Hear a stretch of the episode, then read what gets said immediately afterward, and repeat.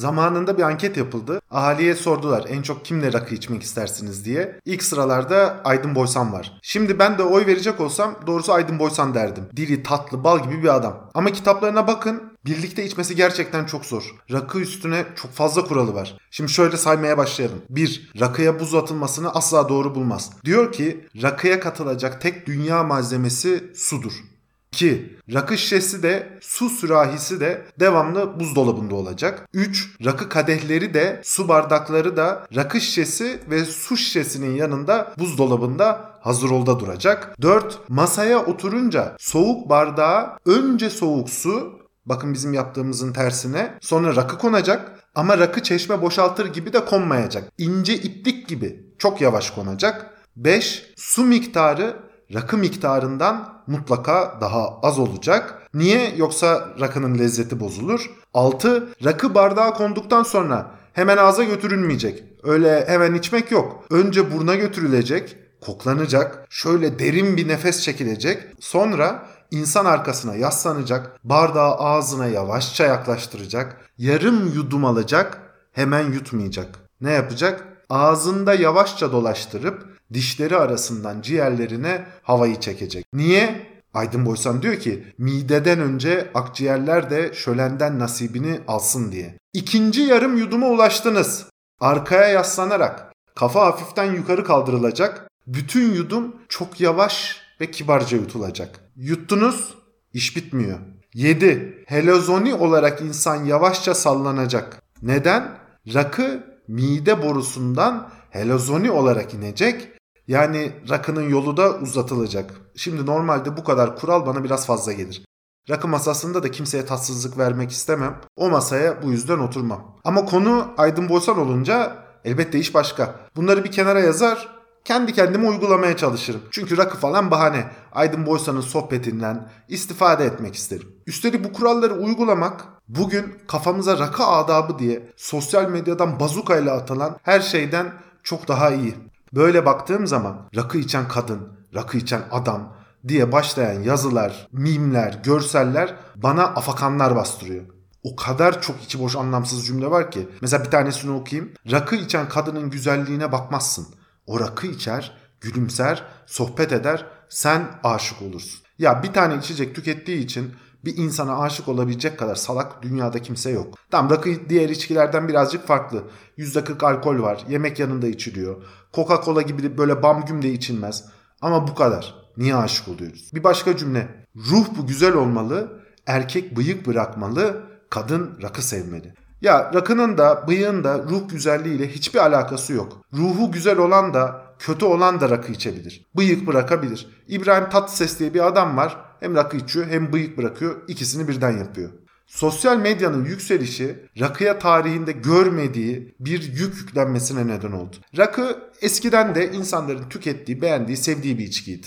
%40 üzerinde alkol içeren bütün içecekler gibi rakının da elbette masaya oturduğunuz zaman içilmesiyle ilgili bir adab edep sorunu ortaya çıkar. Kimse de türlü dert, iş ve güçten sonra oturduğu rakı masasında hadise çıkmasını pek sevmez. Rakının bir adabı varsa diğer bütün içkileri de bağlayacak şekilde hadise çıkartmayacak, kimseye yük olmayacak, efendi bir şekilde içmektir. Bunun haricinde rakı içmek hiçbir insana masaya oturmadan önce sahip olmadığı bir karakter özelliği vermez. Aydın Boysan masaya oturmadan önce de belli ki biraz huysuz tatlı bir insandı. Masada da tatlılık yönü daha çok ortaya çıkıyordu. Merhumu bu kadar andık, nedeni var. Burak Boysan'ın yazdığı bir kitap var. İki Nesil Bir Şehir. Aydın Boysan'ın anıları, Burak Boysan'ın da İstanbul kent tarihine ilişkin değerlendirmeleri kitapta yer alıyor. Bulursanız hepinize tavsiye ederim. Şimdi orada bir bölümde 1921 yılında İstanbul'daki bazı semtlerde meyhane sayısı yazar. Şöyle üşenmeden sayacağım. Arnavutköy'de 103, Adalar'da 120, Samatya'da 53, Fener'de 95, Dolapdere'de 93, Galata'da 261, Büyükdere'de 93, Çengelköy'de 22, Beyoğlu'nda 236, Taksim'de 131 meyhane var. Yani 1921 yılında Taksim'den Beyoğlu'na tüm meyhanelere gitmeye çalışsanız 367 gün sürüyor. Bir sene yetmiyor. İstanbul'da sadece 10 semtteki toplam meyhane sayısı 1207. Evi barkı bir kenara bırakın, her akşam bir tane meyhaneye gideceğim deyin, 3 sene eve dönmüyorsunuz. Bahsettiğim tarih de 1921. İstanbul işgal altında. Anadolu'da savaş var. 2 tane Balkan Harbi ve 1. Dünya Savaşı ortalığı tozu dumana katmış. Memleketin büyük kısmı Yemen'den Galicia'ya kadar şehit olmuş. İstanbul harap. Bebekteki bir tane İngiliz komiserine padişahın lafı bile geçmiyor. Böyle bir dönemde 1207 meyhane var. Demek ki bu meyhanelere bir talep var. Talep demek insanların tercihi demek. Dolayısıyla meyhaneler kültürümüzün önemli bir parçası ve göstergesidir. 42 dakikanın bu bölümünde tarihte meyhaneleri, meyhane çeşitlerini, meyhanelerdeki içki içme adabını, yemekleri, mezeleri, kültürel mitlerin nasıl oluştuğunu, sonra hakikati ve bugünü konuşacağız. Hepiniz hoş geldiniz.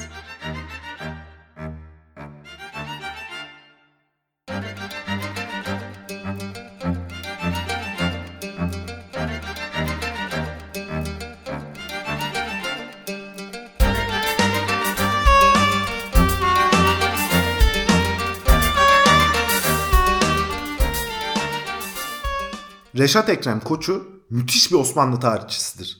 Doğum yılı 1905.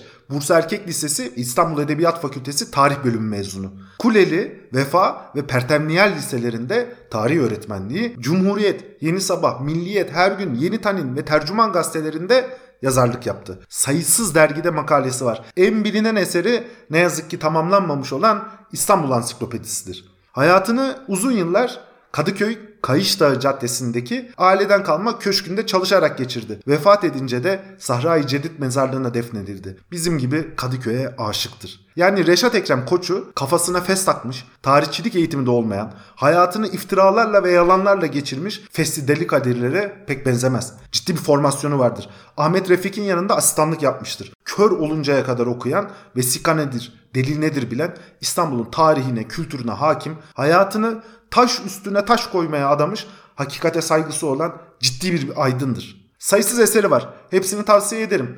Biz eski İstanbul'da meyhaneler ve meyhane köçekleri kitabında biraz dolaşacağız. Kitabın basım tarihi 1947. Reşat Ekrem Koçu kitaba şöyle başlıyor. Tek tek okumak istiyorum. Yakın geçmişe kadar meyhanelerinin şöhreti bütün Akdeniz memleketlerine yayılmış, koca İstanbul'da meyhane kalmadı. İçkili lokantalar ve içkili aşçı dükkanları var. Meyhaneye rakı ve şarap içmeye gidilir ve meze yenir. Yemek değil. Meze doyumluk değil, tadımlık olur ve çeşitli olur. Siyah havyarından zeytine, istavrit balığından levreye, ıstakozdan yengece, pavuryaya, bir lokmacık şiş kebabından bıldırcın buduna kadar. Rint akşamcının önüne tabaklar dizilir. 2-3 yudum rakısı bir kadeh şarabı için ne yiyeceğini düşünmez. Yani meyhaneye oturana yemek siparişi sorulmaz. O oturur, ne içeceğini söyler, yemek meyhaneden gelir. Rakı kuş gözünden şişhaneye kadehle içilir. Bugün kadeh bulamazsınız. Rakı bardakta gelir. Bizim meyhane diye gittiğimiz yerler ile Reşat Ekrem Koçu'nun meyhaneleri birbirinden çok farklı. Yüzyıl başında içinde meyhane olan tüm hikayelerde meyhane bizim meyhanemiz değil, Reşat Ekrem'in ve o dönemi yaşayan insanların meyhanesi. Bu meyhane de büsbütün başka bir şey. Peki o dönemin meyhaneleri nasıldı? Yüzyıllar boyunca İstanbul meyhaneleri ikiye ayrıldı. Gedikli veya koltuk meyhanesi.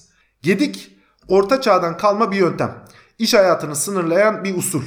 Şimdi şöyle düşünün. İstanbul'da 100 berber varsa bunlar ne 101 olur ne 99 olur. Tamı tamına 100 berber vardır. İstanbul'da 100 meyhane varsa bu da hiçbir zaman 101 veya 99 olmaz. Her zaman 100 meyhane vardır.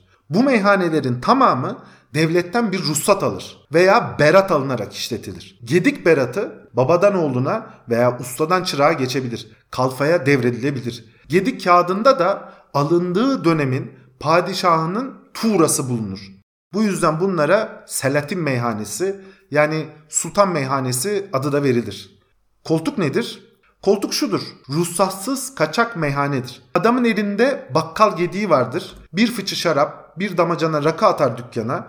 Arkaya 2 tane koltuk koyar. Güvendiği kişilere satar. Peki müşteriler kimlerdir? Gedik meyhanelerin müşterisi ikindi ile akşam arasında esnaf kalfaları, çıraklar, gençlerdir. Akşam ile yatsı arasında da Yeniçeriler, kalyoncular, topçular, esnaf kahyaları, aşıklar yani saz söz söyleyenler, okur yazar takımı gelir. Şimdi niye böyle? Çünkü gençler, kalfalar, çıraklar Yeniçerilerle, kalyoncularla, esnaf kahyasıyla bir arada oturamazlar. Meyhaneye bunlar geldiğinde zaten topuklamak zorunda kalırlar. Çünkü meyhaneler biraz sert yerlerdir. Özellikle Yeniçerilerin son döneminde adam kaçırma, yaralama, öldürme gibi vakalar yaşandığından kimse ayak altında da pek gözükmek istemez. 4. Murat döneminde içki yasağı gelmeden önce İstanbul ile Galata, Eyüp ve Üsküdar kadılıkları hudutları içinde 1000'den fazla meyhane olduğu yazılır. Meyhanecilerin cümlesi yani toplamı 6000 nüfustur. 300 kadar da koltuk dükkanı vardır. Yani şöyle 17. yüzyıla gitsek İstanbul'da içki içebileceğimiz 1000'den fazla meyhane var. Her birini gezmemiz gerekse yine 3 sene alır. Evliya Çelebi çok renkli bir insandır. İstanbul meyhanelerini de çok canlı bir şekilde anlatır. Eğlenceli, hafif bir üslubu vardır. Meyhanelerde hangi şarapların bulunduğunu tane tane yazmış. Mesela burası benim çok ilgimi çekti. Şöyle bir ufaktan sayalım. Ankona, Sakız, Mudanya, Edremit, Bozcaada şarapları. Bugün bu şarapları bulmak da eskisi kadar kolay değil. Peki Gedikli meyhaneler nasıl yerler? Şöyle bir hayal edelim. Kapıdan girince sağda bir tezgah var. Uzun mermer tezgah üstünde ayakta birkaç tek içip gidecek müşteriler için hazırlanan rakı kadehleri, şarap bardakları duruyor. Bir de içlerinde fasulye piyazı, lahana turşusu, beyaz peynir, zeytin, leblebi gibi mezeler bulunan küçük küçük tabaklar var. Tezgahın müşterisi, kalfa çırak gençler buraya geliyorlar, akşama kalmadan teklerini içiyorlar, gidiyorlar. Akşam gelen müşteri biraz sert takım. Olay çıkabiliyor, dayak yenebiliyor. Yetmez, İstanbul meyhanelerinde Yeniçeriler, kalyoncular genç çocuklara da tasallut edebiliyor. Onlarla ilişkiye rızaları olsun olmasın girebiliyor. Dolayısıyla akşam meyhanede kalmak, bu konuda biraz fazla ısrarcı olmak, mahallede, çevrede insanın ismini eşcinsele çıkartabiliyor. Altın adını bakır yapar diyor eski İstanbullular. Altın adını bakır yaptı. Kimse kızını vermez. Evlenmek, yuva kurmak isteyen gençler de böylece isimleri karalanmasın diye akşam olmadan yollarını bulurlar. Öğreniyoruz ki 19. yüzyıl sonuna kadar İstanbul meyhanelerinde masa bulamazsınız. Ancak Reşat Ekrem Koçu şöyle yazıyor. Kesesi dolgun, pençesi gerektiği zaman bıçak kavramasını bilen kişiler sofra kurdurabiliyor. Sofra kurdurulunca da sofranın ortasına bir tane tuzluk getiriliyor. Tuz, uğru ve bereketi simgeliyor. Gedikli meyhanelerin mutfaklarının temizliği ve zenginliği, aşçılarının da ustalığı dillere destan. Balık ve et yemeklerinde hepsi birer aşçıbaşı sayılır. Peki namı bütün Akdeniz ve Karadeniz limanlarına uzanan İstanbul meyhanelerinde ne yemek var? Bunları da tek tek sayalım. Balık çorbaları, mürekkep balığı yahnileri, böbrekli bulgur pilavları, yumurtalı çiroz tavaları, mantar börekleri, tandır kebapları.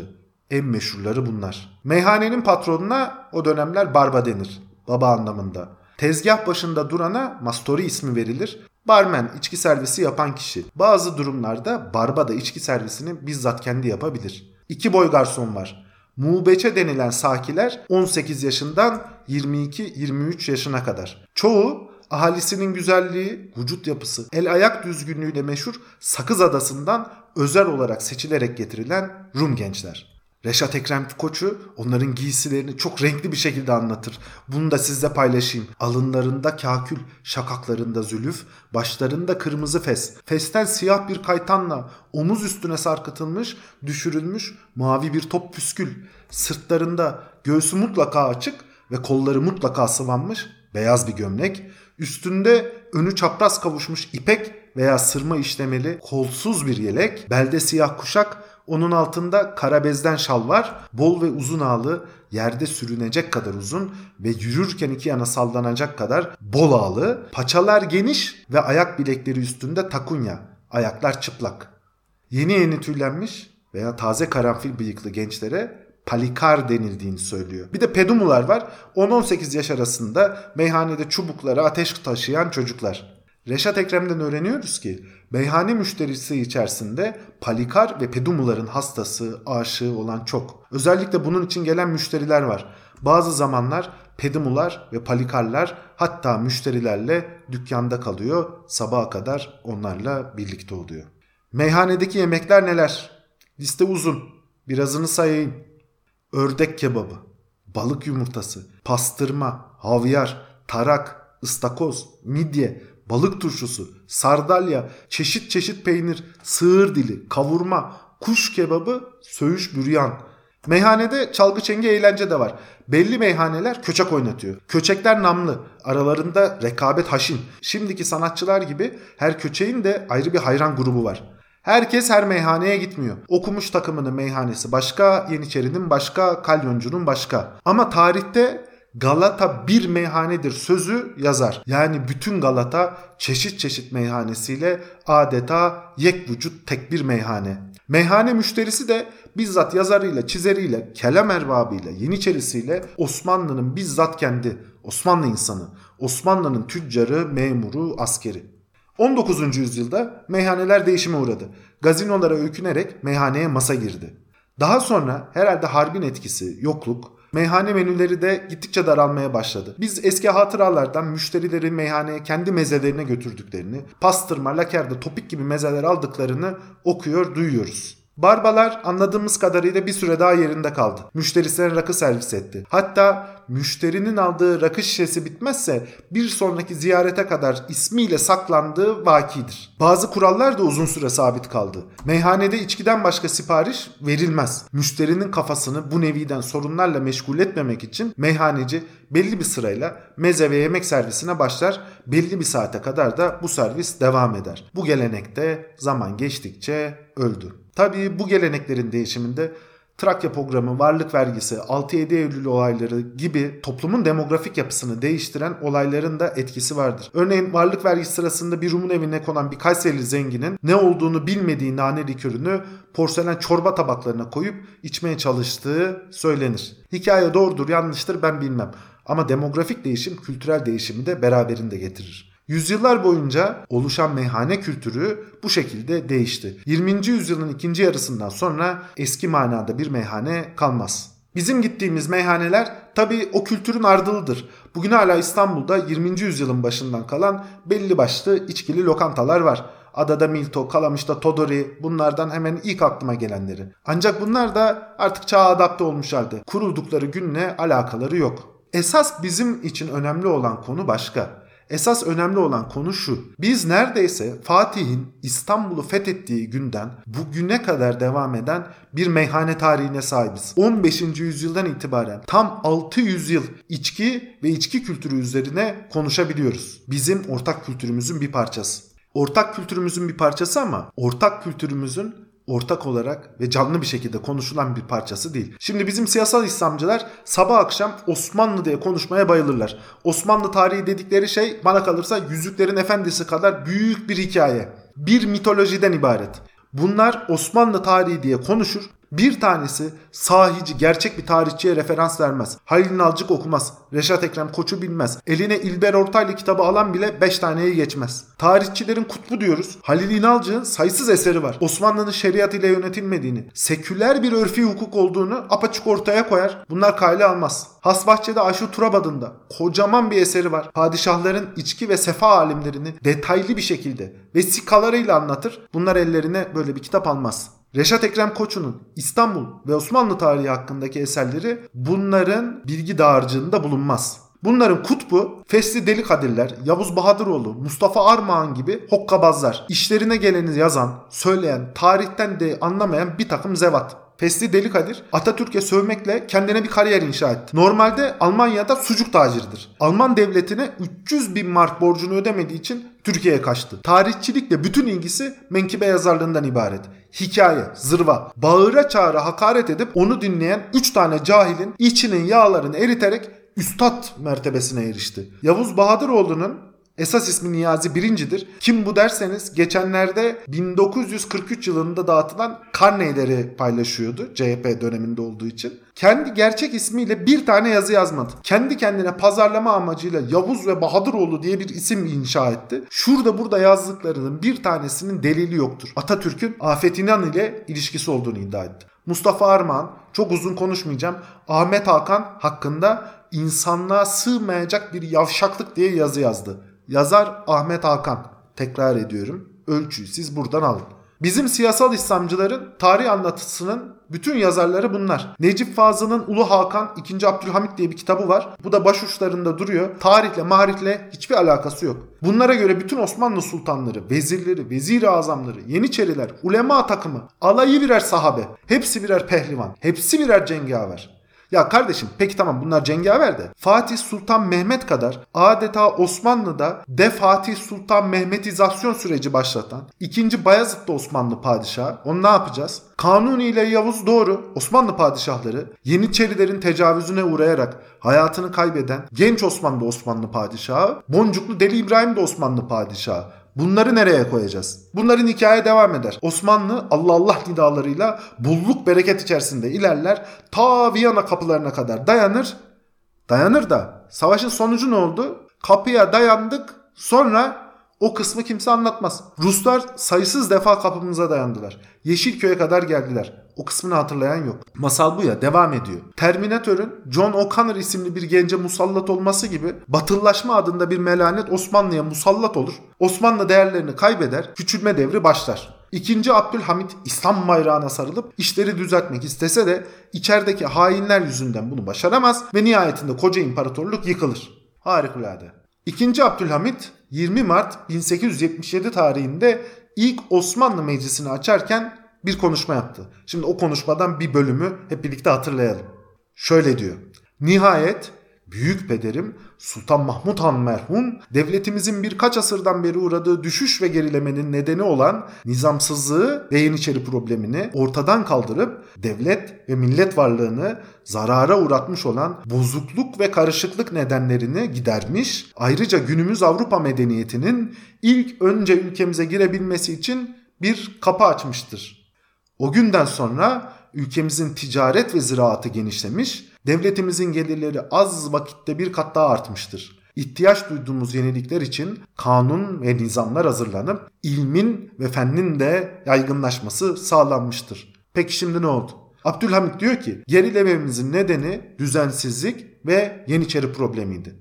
Bunu ortadan benim dedem kaldırdı. Avrupa medeniyetinin ülkemize girmesi için kapılar açıldı. Avrupa medeniyeti ülkemize girince de ticaret ve ziraat genişledi, devletimizin gelirleri arttı. O dönemi bizzat yaşayan Abdülhamit bugünkü İslamcılara göre herhalde kefere olsa gerek. Batı hayranı. Bunların masal devam ediyor. Bunlara göre Cumhuriyeti kuran kadrolar da Osmanlı'ya ihanet eden hainler, Cumhuriyet'te bir parantez. Tarih anlatısı bundan ibaret. Şimdi bunların hikayesi o kadar gerçeküstü ki. Bu gerçeküstü hikaye tabii ki tarihte sadece bizim siyasal İslamcılara özgü olan bir şey değil. Mesela Orta Afrika'da yaşayan Boşonga halkına göre insanlıktan önce yalnızca karanlık, su ve büyük tanrı Bumba var. Bir gün Bumba şiddetli bir mide sancısıyla kıvranmaya başlıyor. En sonunda mide ağrısına dayanamayıp güneşi kusuyor. Güneş suyun bir kısmını buharlaştırıyor ve kara görünüyor. Sancısı Bumba'nın bir türlü dinmiyor. Kusmaya devam ediyor. O kustukça aylar, yıldızlar, leoparlar, timsah, kaplumbağa ve en sonunda insan ortaya çıkıyor. Şimdi Boşonga halkını affedebiliriz. Nihayetinde Boşonga halkının elinde evrensel hakikatlere ulaşabilecek herhangi bir donanım, bilgi birikimi hiçbir şey yok. Bu hikaye sayesinde kendilerini anlamlı ve değerli hissediyorlar. Evrende bir yer buluyorlar. Şimdi bizim siyasal İslamcıların hikayesinin farkı şu. Bunlar apaçık, bile isteye, kör göze parmak, yalan üstüne kurulu bir hikaye anlatıyorlar. Ve bunlar bu hikayeyi anlatırken de esasında büyük kısmının yalan olduğunu da biliyorlar. Çünkü bunlar bizzat yalandan, yalanın kendisinden besleniyor. Bu hikayeyle politik ve maddi bir kazanç sağlıyor. Bu hikayeyle türlü travmalara uğramış bir toplumun elinden gerçek sorunlarla yüzleşme fırsatı çalınıyor. Eğer hipotezi sahabelerden oluşan Osmanlı dünyayı tam fethedecekken batılılaşma adında bir melanet yüzünden battı ve Cumhuriyet bunun sonucunda doğdu diye koyarsanız bugün ve gelecekte yaşanan hiçbir sorunu anlayamaz ve çözemezsiniz. Çünkü bütün tarihe, tarihin bizzat hakikatlerine aykırı bu önerme sizi yalnız tarihten değil, fizikten kimyaya, biyolojiden matematiğe, edebiyattan ekonomiye, insanlığın ürettiği her disiplini anlamaktan alıkoyar. Kendi kendinizi adeta bir lobotomi ameliyatına sokarsınız. Eğer mesele buysa, mesela hipotezi değerlendirelim. Yani batıllaşmak, bunların anladığı anlamda İslam'dan, dinden uzaklaşmaksa Osmanlı'nın çökme sebebi, Emevi İmparatorluğu niye çöktü? Selçukluların günahı neydi? 4 halifeden 3'ü suikast ile öldürüldü. Bunların hepsi mi batılılaşmaya çalışıyordu? Hayır, Osmanlı'nın sorunu batılılaşmak falan değildi. Bakın, Japonlar çok onurlu, gururlu bir halktır. Japonya'nın bir adı da Nippon. Güneşin doğduğu topraklar anlamına geliyor. Japon imparatorluk ailesi bizzat güneş tanrıçasının soyundan geldiğine inanır. İlahtır, kutsaldır. Tarihe böyle baktığınızı düşünün. Güneşin doğduğu topraklarda yaşıyorsunuz. İmparatorunuz da bizzat Tanrı'nın torunu. Bütün insanlıktan üstünsünüz. Çok katı bir hiyerarşiye dayanan, çok ağır bir toplumsal düzende yaşıyorsunuz. Kraliyet ailesi, soylular, savaşçılar ve sıradan halk. Eski, kadim bir uygarlık. Ne oldu? Matthew Perry adında bir Amerikan komodoru gemilerle Japonya'ya gitti. Bir tane mektup verdi. Koca Japonya bu donanma karşısında diz çöktü. Kendini dünyaya ve ticarete açtı. Amerika'dan sonra İngilizler, Ruslar, Fransızlar, Hollandalılar güneşin doğduğu topraklara akın ettiler. Tanrı'nın torunu Japon imparatoru da hepsiyle anlaşma imzalamak zorunda kaldı. Japonya buna farklı bir refleks gösterdi. 1867'de Meiji dönemi başladı. Hızlı bir batılılaşma temposuyla 1895'te Çin, 1905'te Rusya yenildi. Bu dönemde batılılaşan, yani modern bilimi, aklı kabul eden, modern teknikler üzerinde çalışan, modern okullar kurarak gelişen Japonya kalkındı ve dünya milletleri arasında yerini aldı. Demek ki batılılaşmak bir imparatorluğun çöküşünün temel sebebi olamaz. Osmanlı'nın sorunu da batılılaşmak değildi. Hatta diyebiliriz ki belki yeteri kadar hızlı batılılaşamadığı için battı. Bu konuda çok büyük engeller de vardı. Batılı hiçbir devlet Osmanlı batılılaşmasını istemiyordu. Doğu sorunu çoktan masaya konmuş durumdaydı. Ekonomik bir dönüşümü yaratmak, kapitalist bir ekonomi ve bu ekonominin gerektirdiği kurumları kurmak, yaşam alışkanlıklarını bütün bir sosyal yapıya benimsetmek gerçekten çok zor bir iştir. Arkasına Kurtuluş Savaşı'nın tüm şan ve şerefini alan ve bütün krediyi bu işe harcayan Mustafa Kemal olmasaydı Türkiye belki bugün sahip olduğu kadar bile modernleşemezdi. Gerçekten tüm coğrafyamıza bakın.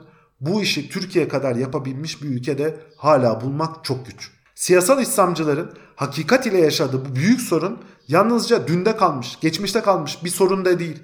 Geçmişi böyle hakikat dışı bir evrene soktuğunuz anda bugünü de hakikat dışında anlatmanız gerekiyor.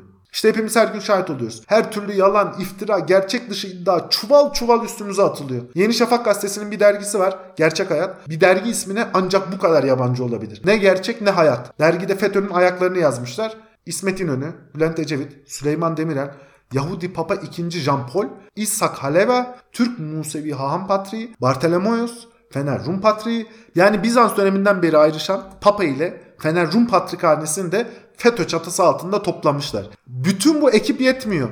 İshak Alaton, Sakıp Sabancı, Vehbi Koç hepsini de mason ilan edip Mossad'ın yanına yazmışlar. Herhalde Mossad'dan tek tek isim yazmaya üşendiler. Kurum olarak ortaya koymuşlar. Şimdi bunun apaçık bir yalan, iftira olduğunu herkes elbette anlayabilir. Bütün her şey gözümüzün önünde yaşandı. Niğde'de patates üreten amca bile Türkçe olimpiyatlarına kimin gittiğini, dershanelere kimlerin çocukları yönlendirdiğini, kimin hoca efendi diye sulu zırtlak ağladığını biliyor.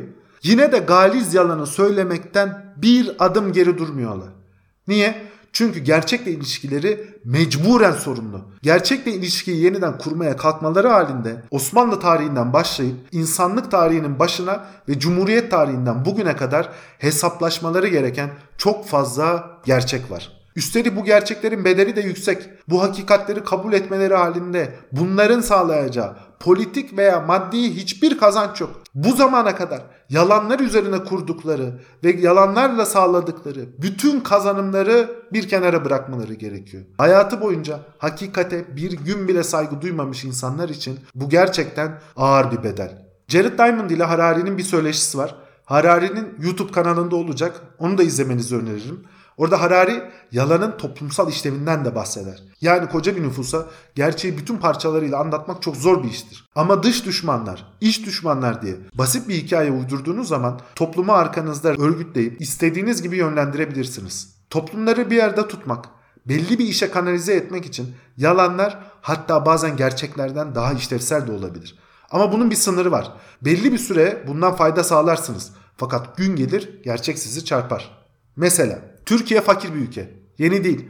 Osmanlı'nın son döneminde de fakirdi. Cumhuriyet kurulduğu zaman nüfus 13 milyon. Nüfusun %84'ü köylerde yaşıyor. 1870 yılında Almanya'da okur yazar oranı %80. 1923 yılında Türkiye'de okur yazar oranı %10. Almanya'nın 1870 yılında okuma yazma oranına Türkiye 1990 yılında Almanya'dan 120 yıl sonra ulaştı. 1923 tüm Türkiye'de ilkokul sayısı 4894. Bebek ölüm hızı %25. Anne ölüm hızı %18. Yani doğan her 4 bebekten biri ölüyor. Her 5 anneden biri hayatını kaybediyor. 1 milyon insan frengili. 3 milyon insan travmalı. 2 milyon kişi sıtma. Kişi başına düşen gelir. 1923 yılındaki Peru'nun yarısı kadar. 5 milyon insan çalışıyor. 4 milyon 525 bin kişi tarım, orman, avcılık ve balıkçılık sektöründe faaliyet gösteriyor. Sanayi ve bilim devrimi dünyasında tarım ve avcılık toplumuyuz. Bütün Türkiye'de 40 bin köy var, 10 bin cami var. Toplam fabrika sayısı 15. Onlara da fabrika demek mümkünse. Cumhuriyete kalan Osmanlı bakiyesi budur. 20. yüzyılın başında elimizde bu vardı. Bugün Türkiye 82 milyon nüfusa yaklaşık 700 milyar dolarlıkta bir ekonomiye sahip. G20 ülkesiyiz. Fakat nüfus bakımından dünyada 18. sıradayız. Bizim nüfusumuza sahip Almanya'nın ekonomisi 4 trilyon dolar. 60 milyonluk İtalya 2 trilyon dolar. Elbette nüfusu bize benzeyen İran'dan, Kongo'dan falan iyi durumdayız. Ama kişi başına düşen gelir bakımından dünyada Türkiye 70. sırada. Kazakistan'ın bir sıra altında. Üstümüzde Meksika, Malezya, Costa Rica var. Şimdi gerçeği kabul edelim. Durumumuz iyi değil. Kendi kendimizi yüzyıllar boyunca bahadırlık destanlarıyla avutamayız. Yapısal, ciddi, hızlı çözüm bekleyen sorunlarımız var. Hakikat ile ilişkisini düzgün kuramayan toplumlar kendi yaşadıkları sorunlara çözüm bulamazlar. Şimdi meyhaneler kültürümüzün bir parçasıdır. İçki vardır. Osmanlı sahabeler tarafından yönetilmiyordu. Dünyayı da fethedecek filan değildi. İspanya, Portekiz gibi Güney ve Kuzey Amerika'ya yakın ülkeler bile Hollanda ve İngiltere'de başlayan kapitalist ekonomi temposuna ayak uyduramadıkları için geri kaldılar. İmano'yla yaptığımız bölümde bahsetmiştik. O dönem başlayan ticaret üçgeni yeni bir dinamik yarattı. Avrupalılar tekstil, rum ve belli katma değerli ürünleri satıp kazandıkları parayla Afrika'daki kabile reislerinden köle alıyor. Köleler Amerika'daki plantasyonlarda çalıştırılıyor. Üretilen şeker, tütün vesaire gibi kaynaklar da Avrupa'ya gidip işleniyordu. Böyle bir üçgeni çalıştırmak finansal kurumlarla mümkündür. Bankacılık kurumları kuruldu. Kredi işi başladı. Weber'in protestan ahlakı dediği tasarruf ve bu tasarrufların tekrar değerlendirilmesi ekonomiyi farklı bir dinamiğe soktu. Sömürge deyince biz sanki gidip birileri oradan bilgisayar oyunu gibi kaynakları alıp götürüyor zannediyoruz. Büyük bir organizasyon, örgütlenme ve kurumsal yapı işi. Avrupalıların sömürdüğü bereketli topraklarda İnkalar, Mayalar, Aztekler, türlü Kızılderili kabilesi vardı. Bunların hiçbiri Avrupa'ya işgale gidemedi. Sosyal ve ekonomik yapıları, hüküm sürdükleri topraklardaki kaynakları bu ölçüde kullanabilecek seviyede değildi. Osmanlı topraklarında da buğdayda, pamukta, kahvede üretecek kıyamet kadar yer vardı. Üretilen ham maddeleri işleyip katma değeri yüksek ürünlere çevirecek, sonra elde ettiği bu katma değeri yüksek ürünleri koruyarak arttırabilecek kurumlarınsa hiçbiri yoktu. Osmanlı kapitalist bir ekonomiye sahip değildi. Ne dedik? Meyhaneler gedik sistemine bağlıydı. 101 olmaz, 99 olmaz. Serbest piyasa yoktu. Gedik sahipleri birbirleriyle rekabet edip sahip oldukları artı değeri daha sonraki kuşaklara aktarmakta bile zorluk çekiyordu. Mal ve can güvenliği bile Osmanlı'da uzun bir süre yoktu. Bunu şu açıdan söylüyorum. Zenginleşmiş bir vezirazam ya da vezir bile bütün malını, mülkünü Osmanlı ailesine vermek zorunda kalabiliyordu ya da bu mal gasp edilebiliyordu. Maliye teşkilatının temeli Duyun-u Umumiye ile 19. yüzyılda atıldı. Biz dünyayı falan fethedemezdik. Yüzyıl başına gelindiğinde Osmanlı bir tarım imparatorluğuydu. Avusturya Macaristan İmparatorluğu da Rusya'da şüphesiz bizden daha ileride olsa da bir tarım imparatorluğuydu. İngiltere, Fransa ve Almanya sanayi devleriydi. Neticede tarım imparatorluklarının hepsi tarih sahnesinden silindi. Rusya'da Çarlık rejimi yıkıldı ve sosyalist bir devlet kuruldu. Osmanlı tarih sahnesinden çekildi. Bizde Osmanlı tarihi dünün değil bugünün konusudur. Osmanlı tarihi üzerinden siyasi bir hikaye anlatılır. O yüzden de Osmanlı tarihi tekrar yeniden üretilir. Siyasal İslamcıların Osmanlı tarihi hakkında hemen hemen hiçbir şey okumamalarının bir nedeni de bu. Çünkü konuları tarih değil. Konu güncel, aktüel siyaset. Ama konu aktüel siyaset olunca ve yalanlar da bugün bu kadar rahat söylenebilince kurban da bizzat bugün oluyor. Mesela evren yaklaşık 14 milyar yaşında. Planck dönemi denilen saniyenin 10^44'te birlik bölümü hariç bilim bize kalan bütün dönemi anlatıyor. Neredeyse hepsi hakkında bir fikrimiz var. İnanılmaz ama doğru. Şimdi mesela sayayım. Saniyenin %1'inde enerjiden ilk maddeler ortaya çıkıyor. 377 bin yıl sonra hidrojen ve helyum, 100 milyon yıl sonra ilk yıldızlar, yaklaşık 500 milyon yıl sonra da İlk gök adaları oluşuyor. Hidrojen ve helyum hariç vücudumuzdaki bütün atomlar yıldızlarda üretildi. Samanyolu 8 milyar, dünyamızda 4.6 milyar yaşında. 4 milyar yıl önce ilk canlılar türedi. İnsanın bilinen en eski atası 6 milyon yaşında. Homo sapiens 200 bin yıl önce tarih sahnesine çıktı. 65 bin yıl önce dünyaya dağıldı. Tarım devrimi yaklaşık 12 bin, bilim devrimi 500, sanayi devrimi de 300 yaşında. İnsanlık bütün hikayeyi birbirine bağlayacak. Planck dönemini de anlatacak. Kuantum kütle çekim teorisi üzerinde çalışıyor.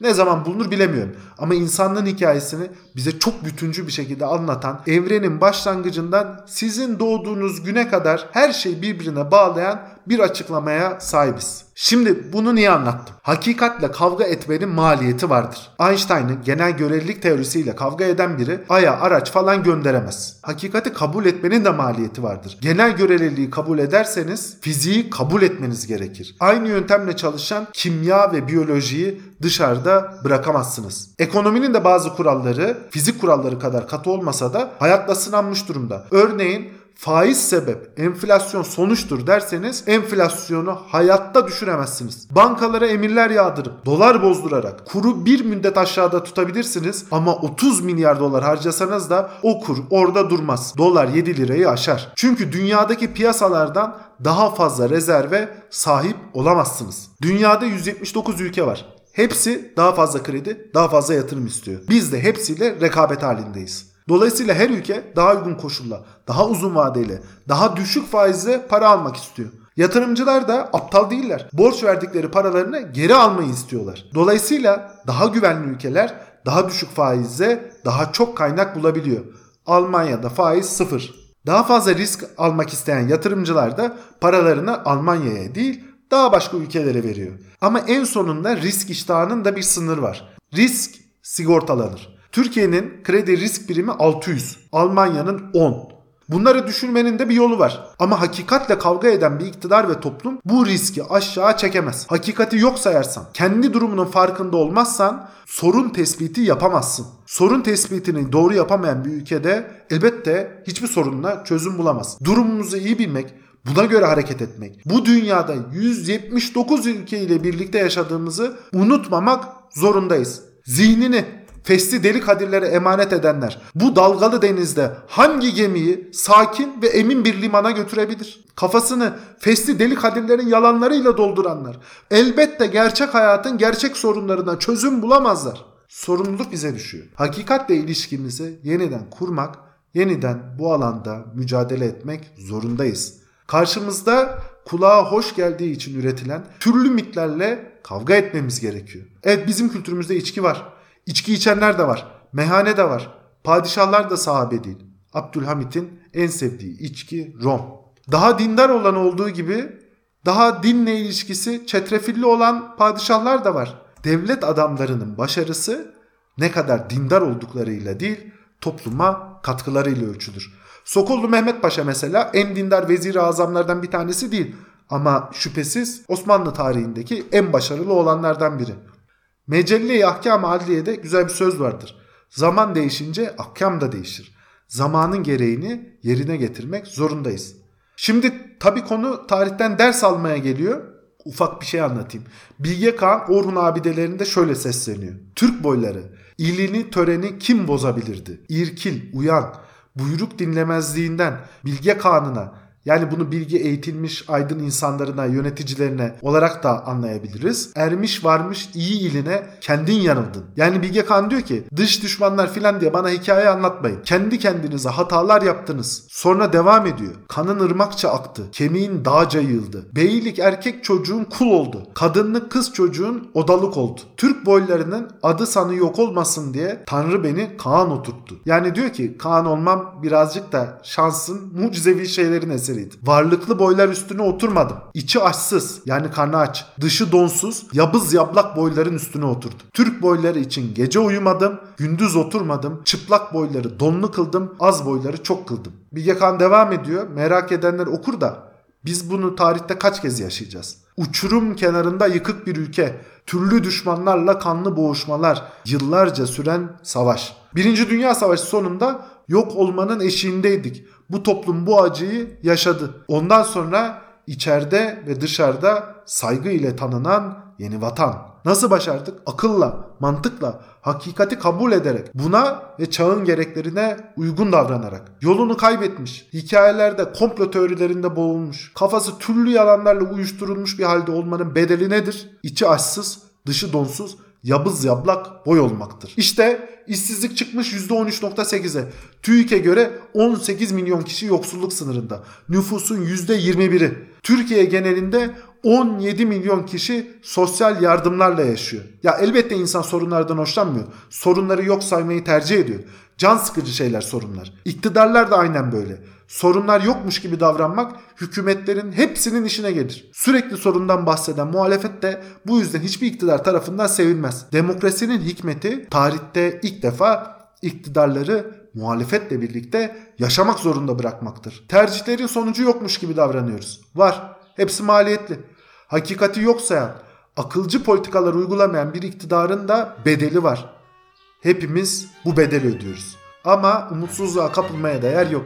Çıkış bizde. Gerçekle ilişkimizi yeniden kuracağız ve hayatı değiştireceğiz. Şimdi bu bölüme bir nihayet verelim. Bir sonraki bölümde 42 dakikada buluşmak üzere diyelim.